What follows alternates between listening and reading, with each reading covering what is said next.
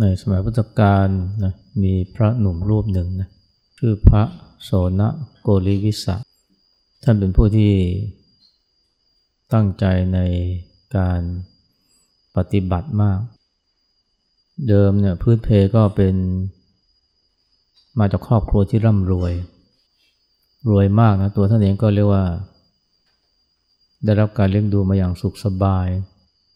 พ่อแม่ก็ สร้างปราสาทสามฤดูให้ มีพระที่มาจากพื้นเพที่ร่ำรวยนี่ เยอะนะในสายวัตการเนี่ยแล้วก็หลายรูปนี่ก็เคยอยู่ปราสาทสามฤดูมาก่อนสมัยเป็นคารวาสไม่ใช่เฉพาะเจ้าชายสิทธัตถะยศกุลระบุตรก็เหมือนกัน แล้วก็ท่านโสนโกริวิสะ เหมือนกับว่ามันเป็นแฟชั่นนะของคนรวยสมัยนั้นเนี่ยจะต้องสร้างภาษาสามฤดูให้กับลูก แต่ภายหลังเนี่ยหนุ่มโซนากุลวิสาเนี่ยได้ฟังธรรมจากพระพุทธเจ้าก็เกิดศรัทธา ตัดสินใจออกบวช แล้วก็มุ่งถึงพระนิพพานเลยทีเดียวท่านเป็นคนที่ตั้งใจมากนะมีความเพียรสูง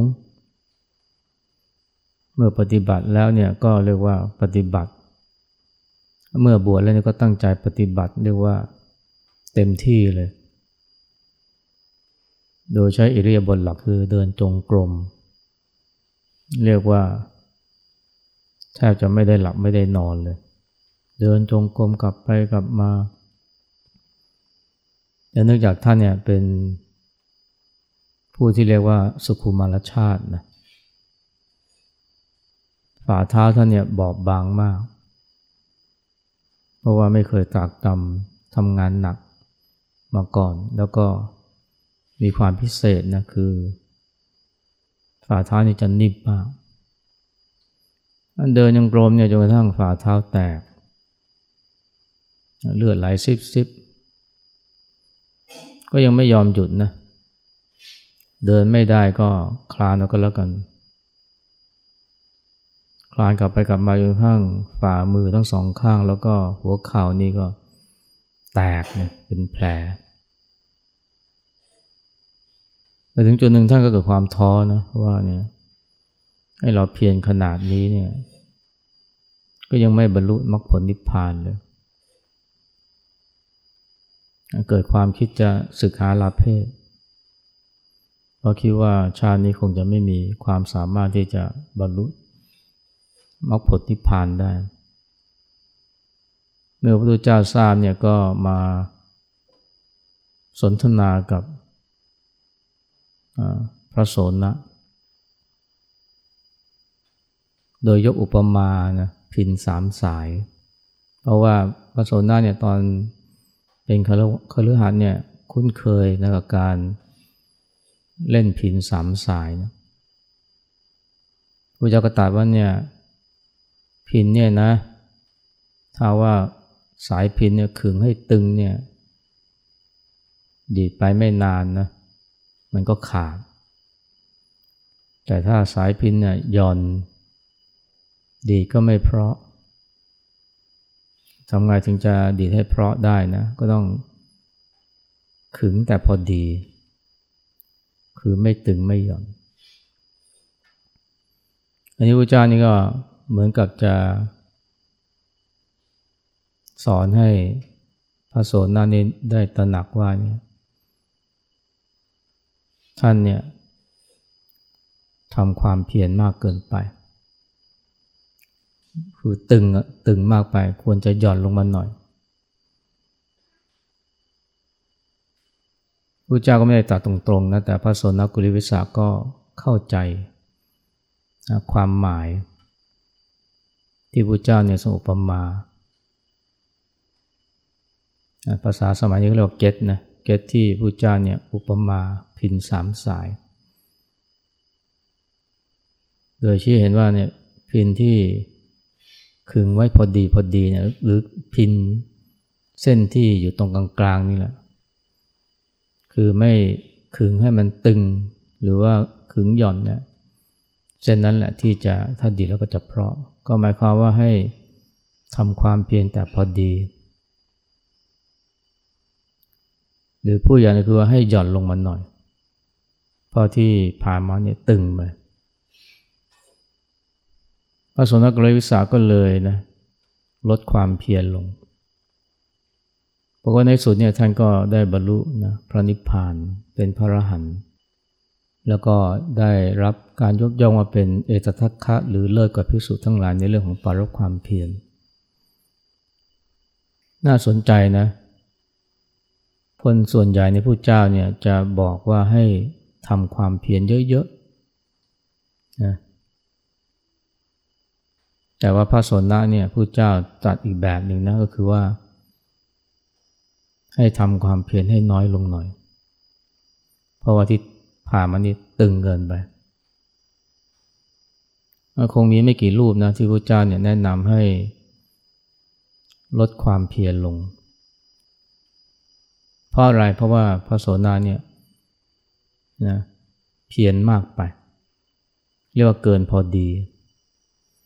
ไอ้ความเพียรเนี่ยนะโดยทั่วไปมันก็ถือว่าดีนะแต่อะไรก็ตามที่เกินพอดีมันไม่ดีทั้งนั้นแหละแม้แต่ความเพียร แต่คณะนาหุเจ้าแบบนี้เนี่ยจะไปแนะนำคนอื่นก็ไม่ได้นะ เพราะคนส่วนใหญ่เนี่ยเรียกว่า ถ้าไม่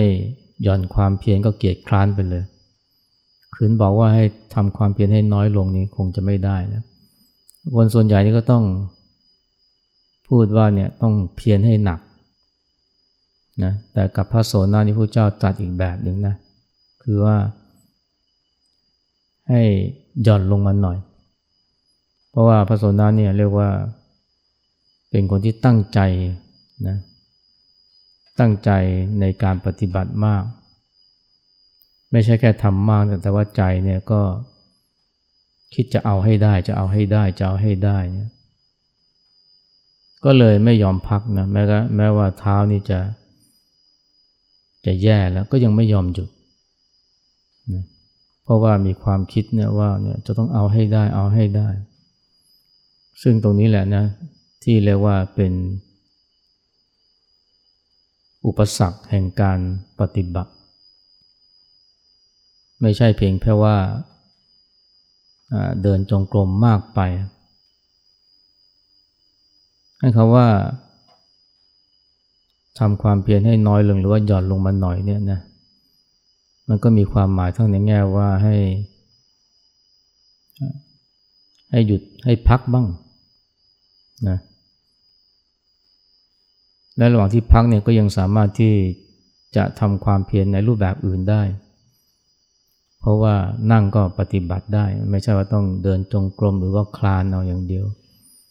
แต่ที่สำคัญคือว่าใจเนี่ยนะใจก็ต้องอลดความอยากลง ความคิดที่จะเอาให้ได้เอาให้ได้เนี่ยมันก็ถ้าลดลงมาหน่อยก็จะทำให้เกิดความพอดีขึ้นไอ้ความพอดีเนี่ยมันไม่ใช่ มันคนละอันกับทางสายกลางนะแต่มันใกล้กันนะความเพียรแต่พอดีเนี่ยมันมีสัตว์เฉพาะอยู่คำหนึ่งเรียกว่าวิริยะสมตา ความเพียรแต่พอดี นะซึ่งไม่ซึ่งคนละอันกับทางสายกลางนะแต่ว่ามันก็ใกล้กัน แต่การที่พระเจ้าเนี่ยเปรียบความเพียรแต่พอดีเหมือนกับพินสายที่สายที่อยู่ตรงกลางเนี่ยให้บางคนเนี่ยเข้าใจว่าไอ้ความเพียรแต่พอดีคือทางสายกลาง ซึ่งมันก็ไม่ใช่ทีเดียวนะแต่ว่ามันก็ใกล้กัน แต่ประเด็นคือว่าเนี่ยผู้เจ้าเนี่ย กับคนบางคนกับพระบางรูปเนี่ยพระองค์แนะนำให้หย่อนลงมาหน่อย เพียรน้อยลง แต่ส่วนใหญ่แล้วเนี่ยพวกจะแนะนำให้ทำความเพียรเยอะๆนะเพราะว่าส่วนใหญ่แล้วเนี่ยก็จะไม่ค่อยจะขยันมันในการปฏิบัติเท่าไหร่ ธรรมชาติคนเราเนี่ย มักจะหาความพอดีได้ยากนะ เรียกว่าส่วนใหญ่ก็ขาดขาดหรือไม่ก็เกินเกิน ส่วนที่ขาดนี่ก็ต้องเติม ส่วนที่เกินก็ต้องลดนะจึงจะเกิดความพอดี หรือถ้าเปรียบเหมือนกับว่า บนถนนเนี่ยนะถ้าว่าอยู่ตรงกลางๆเนี่ยมันก็เรียกว่าพอดีนะแต่ว่าคนส่วนใหญ่เนี่ยมักจะถ้าไม่เบี่ยงซ้ายก็เบี่ยงขวาสำหรับคนที่เบี่ยงซ้ายเนี่ยทำไงจะให้เขามาอยู่ตรงกลางๆนะก็ต้องฉุดมาทางขวา ส่วนคนที่เบี่ยงขวาทำไงจะอยู่มาตรงทำไงจะให้อยู่ตรงกลางๆก็ต้องฉุดมามาทางซ้ายนะ จึงจะเกิด หรืออยู่บนตำแหน่งที่กลากลางๆ และคำสอนของพระพุทธเจ้าเนี่ยจะมีลักษณะนี้นะสำหรับคนบางคนนี่นะต้องดึงมาทางขวา เพราะว่าเบี่ยงไปทางซ้ายเยอะ แต่สำหรับบางคนเนี่ยต้องดึงมาทางซ้าย เพราะเบี่ยงไปทางขวามาก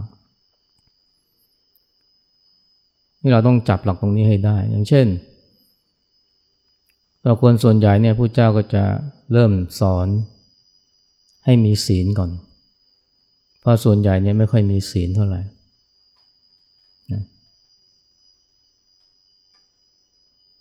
แต่หลายคนเนี่ยพอเห็นคุณค่าของศีลแล้วเนี่ย จะเริ่มเบี่ยงไปอีกทางหนึ่งนะ คือยึดมั่นถือมั่นในศีลนะ พุทธเจ้าก็จะสอนว่าเนี่ยให้รู้จักนะปล่อยวางบ้าง อย่ายึดมั่นถือมั่นในศีลนะมีคำสอนที่พูดถึงเรื่องศีลพัตุปาทาน อุปทานในศีลและพรตพรตนี่หมายถึงข้อปฏิบัติที่เข้มงวดนะเข้มงวดกับศีลเนี่ยศีลและพรตนี่เป็นของดีนะ อย่างเช่นทุดงเนี่ยทุดงขวัตเนี่ยพระเจ้าก็แนะนำให้พระเนี่ยได้ปฏิบัติ และพระสมัยพุทธกาลนี้ก็บำเพ็ญทุดงขวัตกันมากมาย เช่น ฉันมือเดียวอยู่โคนอยู่โคนไม้นะทุดงขวัตวัดในที่นี้หมายถึงพรตนะคือข้อปฏิบัติที่เข้มงวด แต่ว่าจะมีคำสอนเนี่ยว่า ต้องระวังนะศิลปตะปรามาตหรือศิลปตุปาทาน หมายความว่าระวังอย่าไปยึดมั่นถือมั่นในศีลและพรตเพราะว่าขึ้นชื่อว่ายึดมั่นแล้วก็คือปฏิบัติด้วยความหลง ด้วยความงมงาย ขึ้นชื่อว่าความยึดมั่นถือมั่นแล้วเนี่ยมันก็เป็นโทษทั้งนั้นคำสอนเนี่ย ใช้กับใคร ใช้คนที่ เห็นคุณค่าของศีลและพรตแต่ว่าส่วนใหญ่ พออยู่ในศีลและพรตแล้วก็จะก็จะเบี่ยงไปอีกทางหนึ่ง แต่ก่อนไม่สนใจเรื่องศีลเรื่องพรตเลยนะพระเจ้าก็มาสอนว่าให้มาปฏิบัติอยู่ในศีลในรับพรตคืออยู่ในกรอบแต่พออยู่ในกรอบแล้วก็จะเบี่ยงไปอีกทางหนึ่ง พระเจ้าก็จะสอนว่าให้รู้จักปล่อยวางอย่ายึดมั่นถือมั่น อย่าถือด้วยความงมงายธรรมะก็เหมือนกันนะธรรมะเนี่ยผู้เจ้าก็จะสอนคนส่วนใหญ่ผู้เจ้าจะสอนว่าเนี่ยให้ใฝ่ทำให้หมั่นประพฤติธรรมนะมีธรรมะ หลายข้อทีเดียวนะอย่างเช่นว่าธรรมย่อมคุ้มครองผู้ประพฤติธรรม หรือว่าให้เรารู้จักเคารพพระธรรมเนี่ย อันนี้สอนใครนะสอนคนส่วนใหญ่ ซึ่งไม่ค่อยเห็นคุณค่าของธรรม แต่คนส่วนใหญ่เนี่ยพอเห็นคุณค่าของธรรมแล้วเริ่มประพฤติธรรมแล้วเนี่ยมีแนวโน้มจะเบี่ยงไปอีกทางหนึ่งคือยึดมั่นถือมั่นพระเจ้าก็จะสอนกับคนแบบนี้ว่าเนี่ยทำทั้งปวงไม่ควรยึดมั่นถือมั่น หลายคนจะสงสัยเอ๊ะทำไมบางที่พระเจ้าบอกว่าเนี่ยให้ นะให้ประพฤติธรรม ให้มีความเพียรในธรรม ถึงก็ถึงขั้นบางบางที่เนี่ยแนะนำเลยนะสอนนะว่าเนี่ยพึงสละชีวิตเพื่อ เพื่ออะไร เพื่อพระธรรม สละทรัพย์เพื่อรักษา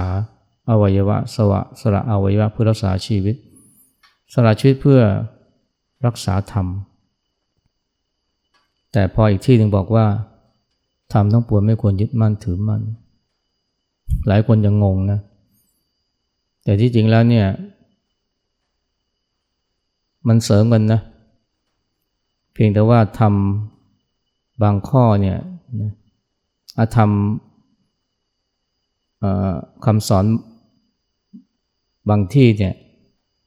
ท่านสอนกับคนที่ไม่สนใจธรรม ไม่สนใจธรรมะ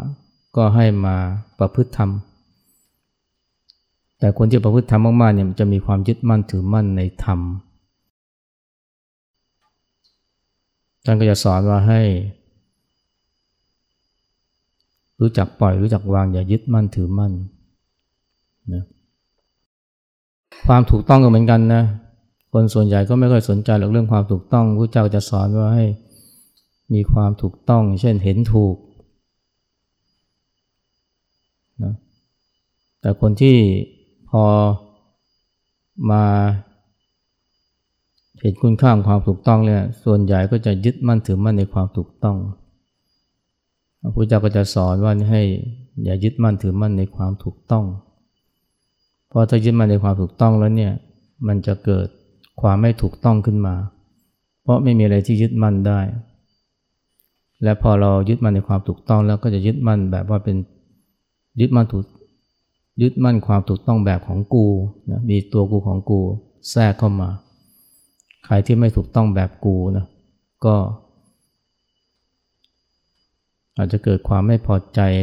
เกิดความรู้สึกเป็นปฏิปักษ์หลวงพ่อเฟื่องถึงบอกนะว่าเนี่ยความมีของเราแม้จะถูก แต่ถ้ายึดเข้าไว้มันก็ผิด เราควรมีความเห็นถูกนะ แต่ว่าถ้าเรายึดมั่นถือมั่นเมื่อไหร่นี่มันผิดไปเลย อันนี้ก็เป็นวิธีการสอนนะ เป็นอุบาย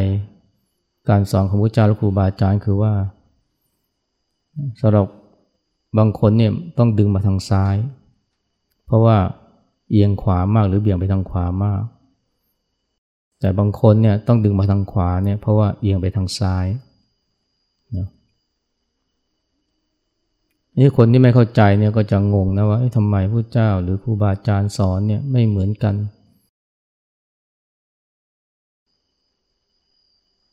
อย่างเช่นเนี่ยเรื่องการฝึกจิตก็เหมือนกันนะ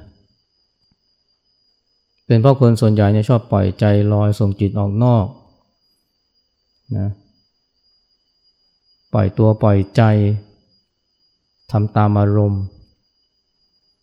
ครูบาอาจารย์ก็เลยสอนว่าเนี่ยให้รู้จักควบคุมจิตบ้าง ให้รู้จักข่มใจข่มอารมณ์บ้าง แล้วคนส่วนใหญ่เนี่ยพอเห็นคุณค่าของการฝึกจิตการบังคับจิต มันก็จะทำแบบสุดโต่งนะ คือบังคับจิตตะพึตะพือเลย จนกระทั่ง กลายเป็นซอมบี้ก็มีนะ บางคนบังคับจิตเนี่ยจนกระทั่งยกมือยกไม้ไม่ไหวบางทีซอมบี้ไปเลย เครียดนะแล้วครูบาอาจารย์เนี่ยท่านก็จะสอนเนี่ยสำหรับคนที่พอเห็นคุณค่าของการฝึกจิตนะของการข่มอารมณ์แล้วเนี่ยท่านก็จะสอนว่าให้รู้จักปล่อยบ้างนะอย่างเคยมีลูกศิษย์มาถามหลวงพ่อชาว่าเนี่ย เวลานั่งสมาธิใจมันจะใจมันชอบตะเลิดภาวนายังไงจิตจึงจะสงบหลวงพ่อชาตอบว่าตะเลิดก็ช่างมัน เดี๋ยวมัน คิดจนเหนื่อยมันก็เลิกคิดไปเองท่านบอกให้ช่างมันนะตะเลิดก็ช่างมัน แต่คำว่าคำสอนเนี่ยไม่ได้ใช้คนทั่วไปนะ ใช้คนที่ชอบบังคับจิต สำหรับคนที่ชอบบังคับจิตเนี่ยครูบาอาจารย์จะสอนให้รู้จักปล่อยมันบ้าง มันจะฟุ้งก็ช่างมัน แต่สำหรับคนส่วนใหญ่เนี่ยที่ชอบปล่อยใจลอยทำตามอารมณ์เนี่ยท่านก็จะสอนให้รู้จักบังคับจิตควบคุมอารมณ์ ก็หลักการเดียวกันนะ คนส่วนใหญ่เนี่ยมักไอการที่จะอยู่ตรงกลางๆเนี่ยหรืออยู่ความพอดีมันยาก มักจะเอียงไปทางซ้าย ท่านก็จะฉุดมาทางขวา จะได้มาอยู่ตรงกลางๆแต่พอฉุดมาทางขวาแล้วมันจะเอียงไปทางขวาเนี่ยจนตกขอบเนี่ยท่านก็ดึงมาทางซ้ายนะธรรมชาติของเราเป็นอย่างนี้แหละคือมันสุดโต่งนะถ้าไม่เอียงซ้ายมากก็เอียงขวามาก จะให้อยู่ตรงกลางกลางหรือความพอดียากนะคำสอนพุทธเจ้าเนี่ยก็เป็นไปเพื่อเห็นนี่แหละ สำหรับบางคนก็ต้องดึงมาทางซ้าย แต่สำหรับบางคนก็ต้องดึงมาทางขวา แล้วก็จะเกิดผลคืออยู่ตรงกลางกลาง หรือเราจะว่ามีความพอดีก็ได้ มีคราวหนึ่งนะสมัยหลวงปู่มั่นเนี่ยท่านยังมีชีวิตอยู่เนี่ยก็มีพระนี่มาปฏิบัติกับท่านมาก และท่านก็ชอบ พาลูกศิษย์เนี่ยเดินจาริกทุดง บางทีก็อยู่ในป่านานๆ สมัยก่อนป่ามันก็ลกทึบนะวันนั้นก็จะมีพระจำนวนไม่น้อยเนี่ยป่วย ไข้ป่าบ้างอะไรบ้างละพระบางรูปเนี่ยพอป่วยเป็นไข้ ก็จะมาขอยานทีเลยหลวงปู่มั่นก็จะเอ็ดเลยนะ นี่ นับถืออะไรเป็นที่พึ่ง นับถือพระพุทธเจ้าเป็นที่พึ่ง หรือว่านับถือยาเป็นที่พึ่ง นี่พวกเธอเนี่ยนับถือศาสนาพุทธหรือว่าศาสนายากันแน่นะแต่พระบางรูปเนี่ยพอป่วยแล้วเนี่ยไม่ยอมกินยา จนอาการลุกลามท่านก็จะว่าเลยนะ ยามีทำไมไม่ฉันทำไมทำตัวเป็นคนเลี้ยงยาก เอาคนที่ฟังเนี่ยคำต่อว่าเนี่ยหรือคำทักท้วงของอาจารย์มั่นเนี่ยบางทีก็ จะสงสัยทำไมท่านสอนแนะนำไม่เหมือนกัน บางคนนะท่านก็ไม่ให้ยา แต่บางคนก็เลยให้มากินยาสองมาตรฐานหรือเปล่า จึงไม่ได้สองมาตรฐานหรอก แต่เป็นวิธีการของท่านเพราะบางคนเนี่ยเออาแล้วก็กินยาท่านก็บอกว่าให้หันมานะใช้ยาให้น้อยลง ฝึกจิตให้มากขึ้น แต่บางคนเนี่ยปฏิเสธยาท่านก็จนกระทั่งอาการป่วยลุกลามท่านก็เตือนว่าให้มากินยาบ้างไม่ได้สองมาตรฐานนะ แต่คนไม่เข้าใจไม่ฉลาดนี่ก็จะเห็นว่าอาจารย์ครูบาอาจารย์นี่ท่านสอน บางคนสอนอย่าง บางคนสอนอย่าง จริงๆมันก็ไม่ต่างจากหมอนะทำไม บางคนคนไข้บางคนหมอบอกว่าให้พักผ่อนเยอะๆแต่ทำไมบางคนหมอบอกว่าให้ออกกำลังกายมากๆ ไอ้หมอนี่ไม่คงเส้นคงวาหรือเปล่าเนี่ยเพราะว่าออกกำลังกายเยอะๆกับพักผ่อนมากๆนี่มันไม่มันตรงข้ามกันนะจริงๆไม่ได้มันไม่ได้สองมาตรฐานหรอกหรือไม่ใช่เป็นความไม่คงเส้นคงวา แต่แปลว่าคนไข้ไม่เหมือนกัน คนไข้บางคนทำงานหนักไม่ยอมพักผ่อน ก็ต้องพักผ่อนเยอะๆร่างกายถึงกลับเป็นปกติ แต่บางคนนะ ไม่ออกกำลังกายเลย ร่างกายก็แย่ก็ต้องออกกำลังกายให้มากขึ้น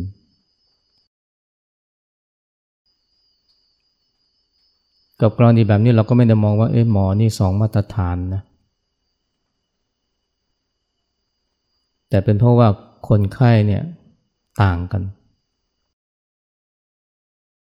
แล้วเราก็ไม่ได้เราก็คงบอกไม่ได้ว่า วิธีการที่ถูกต้องมีแค่หนึ่งเดียว การพักผ่อนกับการออกกำลังกายเยอะนี่มันไม่ มันตรงข้ามกันเลยนะ จริงๆก็ไม่ถึงกับตรงข้ามแต่มันแตกต่างกันมากนะ พักผ่อนเยอะๆ กับออกกำลังกายมากๆ แต่ถามว่าความถูกต้องอยู่ที่ตรงไหนนะคนพ่าจะคิดว่าความถูกต้องนี่มีหนึ่งเดียว แต่จริงๆแล้วมันไม่มีหนึ่งเดียวหรอกไอการพักผ่อนก็ถูกต้องเหมือนกันนะสำหรับคนที่ทำงานหนัก ส่วนการออกกำลังกายก็ถูกต้องเหมือนกันสำหรับคนที่นะปล่อยตัวตามสบาย แต่ธรรมดาคนเราเนี่ยมักจะมองว่าความถูกต้องนี่มีหนึ่งเดียว แล้วก็เลยยึดมั่นความถูกต้องนั้นเอาไว้ ทั้งที่วิธีอื่น มันก็ถูกต้องเหมือนกัน พียงแต่ว่ามันเหมาะกับคนที่แตกต่างกันนั้นศาสนาพุทธหรือคำสอนของพระเจ้าเนี่ยมันเป็นคำสอนที่ต้องใช้ปัญญานะ ไม่งั้นเนี่ยคนจะไม่เข้าใจนะว่าทำไมพระเจ้าสอนไม่เหมือนกันเลย ที่จริงไม่เหมือนกันเพราะคนมันไม่เหมือนกัน หรือถึงคนคนเดียวกันเนี่ยแต่ว่าบางทีภาวะอารมณ์หรือทัศนคติก็แตกต่างกันไป อย่างเช่นคนทั่วไปเนี่ยก็เป็นผู้ที่เพลินในสุข เพลินในทรัพย์ เพลินในสุขภาพ เพลินในชีวิตผู้เจ้าก็เตือนว่าไอ้สิ่งต่างๆมันไม่เที่ยงนะ เกิด มาแล้วเนี่ยแก่เจ็บตายหนีไม่พ้นนะ ต้องเจอความพัดพรากสูญเสียนะบางคนบอกโอ้พุทธศาสนานี่มองโลกในแง่ร้าย พูดแต่เรื่องทุกข์พูดแต่เรื่องทุกข์จริงๆพระเจ้าพูดเรื่องนี้เพราะว่าคนมันชอบติดสุขนะคนมันติดสุข ไม่มองเห็นหนึ่งความทุกข์ที่กำลังเกิดขึ้น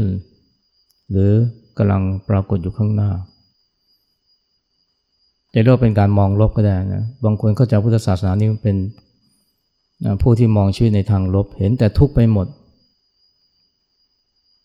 อันนี้เพื่ออะไร เพื่อไม่ให้ติดสุข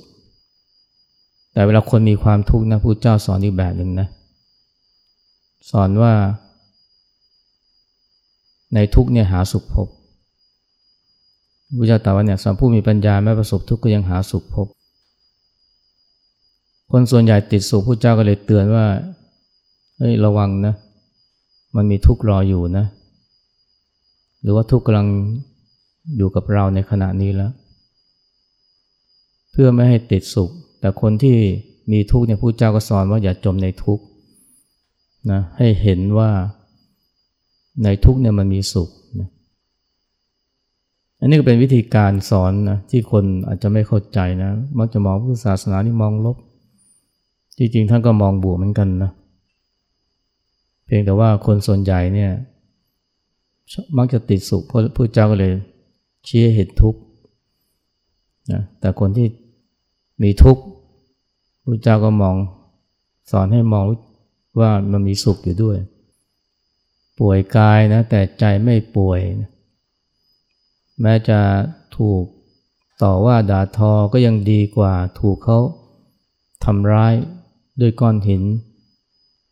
ถูกเขาทำร้ายด้วยก้อนหินก็ยังดีที่เขาไม่ทำร้ายด้วยท่อนไม้ทำร้ายด้วยท่อนไม้ ก็ยังดีที่เขา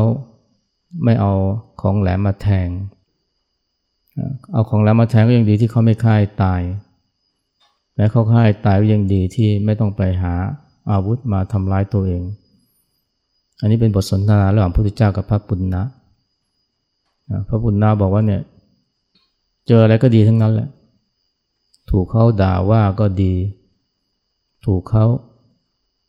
เอาหินขว้างก็ดี ถูกเขาเอาไม้มาฟาดก็ดี ถูกเขาเอาสัตตามาทุ่มแทงก็ดี ดีที่ไม่แย่ไปก่อนนี้นะบูเจ้าก็เลยเออดีแล้วนะถือว่าเอาตัวรอดได้